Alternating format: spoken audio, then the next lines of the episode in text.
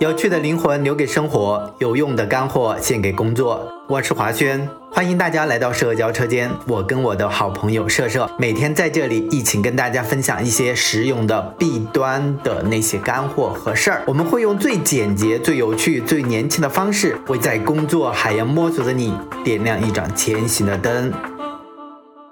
探索经典与前沿交融的品牌策略和品牌哲学，以社科人文。艺术品牌内容，在宏观与微观的不确定性中，洞悉专业前沿，迭代品牌事业。大家好，我是华轩，今天是华轩当家，社社不在家，华轩的音频专栏。一直想找一个契机，跟大家聊一聊我这段时间关于生活和工作的十个观察。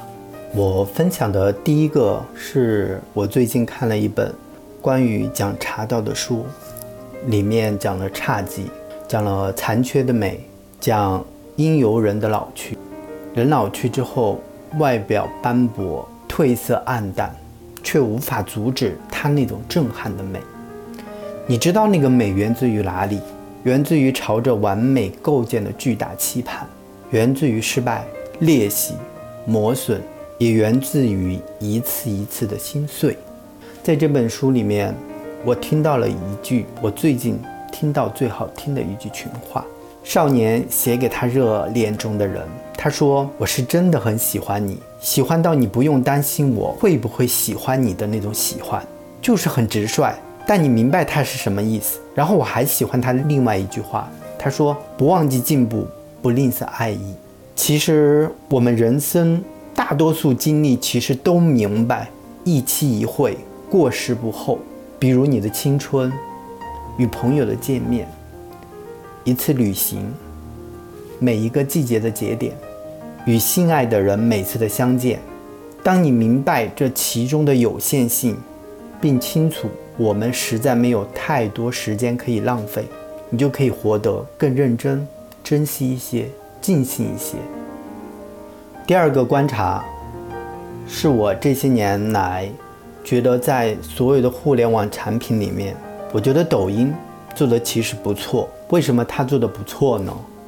因为它其实最大的激发了不同阶层的共同创造力，真正的去实现了表达是没有阶级的，对美的追求也是，快乐更是。其实我非常不喜欢某些狭义的。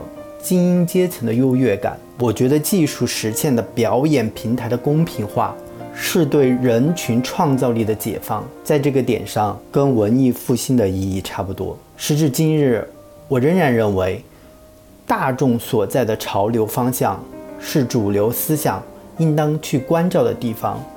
同时，真正源于大地的生命力才是一切的根本。知识分子应该警惕。狭义的偏见，保持开放。在每个时代，最优秀的那部分人，都在构建当代最重要的文明或思想。这些思想或激励人，或抚慰人，或成为众人精神的根本。在古希腊是哲学家，在唐宋是诗人，在文艺复兴时期是艺术家。那在现代呢？我以前说过，当代人不写诗，但是用商品写诗。用镜头写诗，用摇滚写诗。当代的创作形式或许发生了变化，但在当下，把握这些创作工具的人也一定要担负起相应的责任，力争完成杰出的作品，把良好的思想传播开来，想办法给文明添砖加瓦。至少，应当有这样的上进心。第三个，我观察到的我自己的一个体会就是信任。我觉得信任无非就是三件事：意愿、能力，还有时间。前两者就是加法，第三项是乘法。也是我最近才越来越意识到，有时候你的意愿就算再好，能力就算再巧、再强，交易双方没有足够的时间或者事件去验证的话，我觉得信任还是薄弱的。所以。要把时间花在需要去建立信任的人身上，同时要善待、善用已经建立好的信任。第四件，我个人最近的观察和体会是来自于我把法国巴布尔的昆虫日记又翻出来看了。为什么喜欢看这本书呢？是因为里面写了很多的小虫子，写他们来到这个世界上，没有谁欢迎他们，但是他们很努力，在地底下，在黑暗中吃了很多的苦。才有少数的一些能够爬到夏天树上的虫子来唱歌。我们人应该原谅他们歌唱不好听。这本书就是诸如此类的事情。虫子很小，人很小，但每一种小小的生命都抱着属于它的希望，做着它的事情，不见天日，无声无息，没有一刻停歇。尽管秋天一到，它便会和落叶一样飘零，没有奇迹。法布尔形容它们是一块暂时注入了生命的、能够感受欢乐与痛苦的蛋白质，一无所知啊！但只有一息尚存，它就会全力以赴。他们看不见自己的宿命，看不见岩石和星星冷漠的注视，但是他们爬到夏天的树上，唱完了自己的歌，很朴素，很坚定。第五件我最近的观察和个人的体会是什么？是每天看社会新闻。我像大家一样，不过我现在越来越少谈及热点，谈论那些无从预测的未来。当整个世界的走向带着悲观的不确定性时，原本流行的宏大叙述就不再这么吸引力了。同时，我越来越意识到，我们能自己能把握的，无非只有运动、读书、穿衣、吃饭、跟喜欢的人交谈，把遥远的目光收回来，把欲望和野心也收回来，珍惜每一颗粮食，珍惜每次见面的人和风景，珍惜所有认真播下的种子，珍惜每个平安的晨昏，要向具体而微小的生活里去。第六件，我最近的一个体会或者是一个感触，是来自于贾樟柯的一段话。他的话的大意是什么呢？他说：“我越来越对形成共识不感兴趣。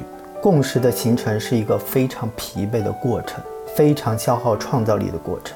应该自己来达成自己的认识，在自己的认识里面突飞猛进。实际上。”我在重新拉开我和城市间的距离，去理解生活，理解自己。我们要往前走。其实他这句话对我挺有启发的，因为我在很长一段时间里花费大量的时间去形成共识。很客观的来讲，我貌似也很擅长这件事儿，但确实是一个疲惫。且消耗创造力的过程。后来，我逐渐的感觉到，我已经来到人生方向选择的那个时刻，是要在疲惫但圆融里做一个人们信赖的协调者，还是要背向人群去重新修复自己的创造力和锐气？当然，不是一个简单的选择，后者意味着安全和主动放弃、孤独、无法得到理解以及小概率的失败。不过，总要有觉醒的时刻吧。个人的文艺复兴带来的理应是生命仅有一次的觉醒，那也算得上是一种为时未晚的启蒙。第七件，我最近的一个观察和体验是沉迷，就是大家常常说沉迷手机、沉迷某个 APP，其实沉迷是门槛是很高的体验。沉迷意味着一个人。要体验到强烈的沉浸体验和愉悦满足。我们大多数时候所说的沉迷，指的是对刺激的无法中断。本质上，它是一种隐藏趋乐形态下的避苦过程。人们追求奖励，是因为一旦终止刺激，就会感到无聊、孤独、无意义。就是这些负向的体验，所以大部分沉迷行为发挥的都是掩盖。我们有多久没有真正的沉迷过一件事儿了？就是那种仅仅被主动的快乐追求所引导，而不是规避痛苦和无聊所驱使的沉迷。第八件事儿，是我最近的一个感受，在历史面前，人最短暂，自然最长。历史学家徐卓云在提到史官时候说了一句话，他说：“人最短暂，比人稍长的是政治，然后是经济，比经济稍长的是社会，然后是文化，更长的就是自然。在人类历史的长河里，灿若星辰的一个又一个的帝国，起来了又落下，每百年便有强国的更替，就是。”任何试图用一个人的十年、二十年乃至一生去诠释和预测未来，都是徒劳无功的。一个疫情，或者是某个历史节点，完全不足以佐证一个体制的优劣。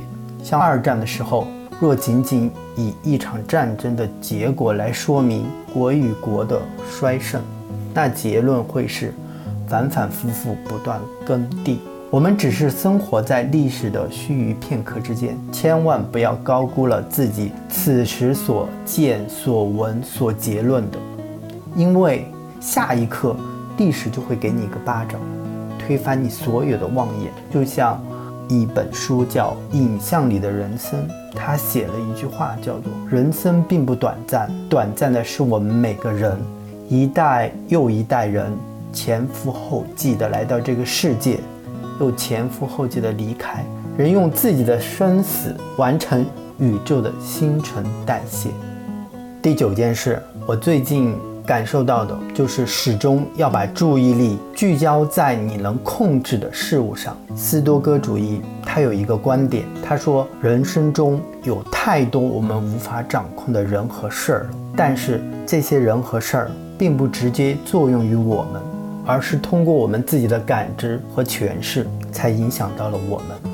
人活一世，要活得安宁，说难难，说简单也简单，便是要时时刻刻分清楚哪些是你能控制的，哪些是超越了你自己本身能控制的，然后将自己的专注力全然聚焦在你所能控制的事物上。疫情、航班、经济、股市。这些宏观的东西完全超出了我们自己的控制。然而，外部事件经过内心的调和，依然可以折射出不同的色调。同样的发生，会因人不同的诠释，对不同人产生截然不同的影响。所以我说，人生看似无定，我们常常不得已向命运低头。但是，灵动的内在，我们其实掌握着对外部。发生的最终表态和自己的行动力。第十件事情，永远要记得引导人性向善与光辉的一面，因为人性是复杂多变的，人会在自身欲望与外部诱导下呈现出截然不同的面相，这就需要我们自己主动的去吸纳、结交那些正面、温暖、正能量的信息和人。其实。在大环境下，比如说疫情，我们看到了无数不分国界、让人感动人间的爱、牺牲、合力、关怀。我觉得这个才是我们理应宣扬与放大的人性的光辉面。之前在一个人陷入恐慌时，内心曾思量过，此生还有什么遗憾的？我想了想，似乎真的没有。人生行至此，觉得自己。大抵活得还比较云淡风轻、清透明朗的，曾经的起落，在生死面前真的是不值一提。唯一重要的只有家人的健康和快乐。最后一句话：我们来过、看过、爱过、经历过、思考过、创造过，一生足矣。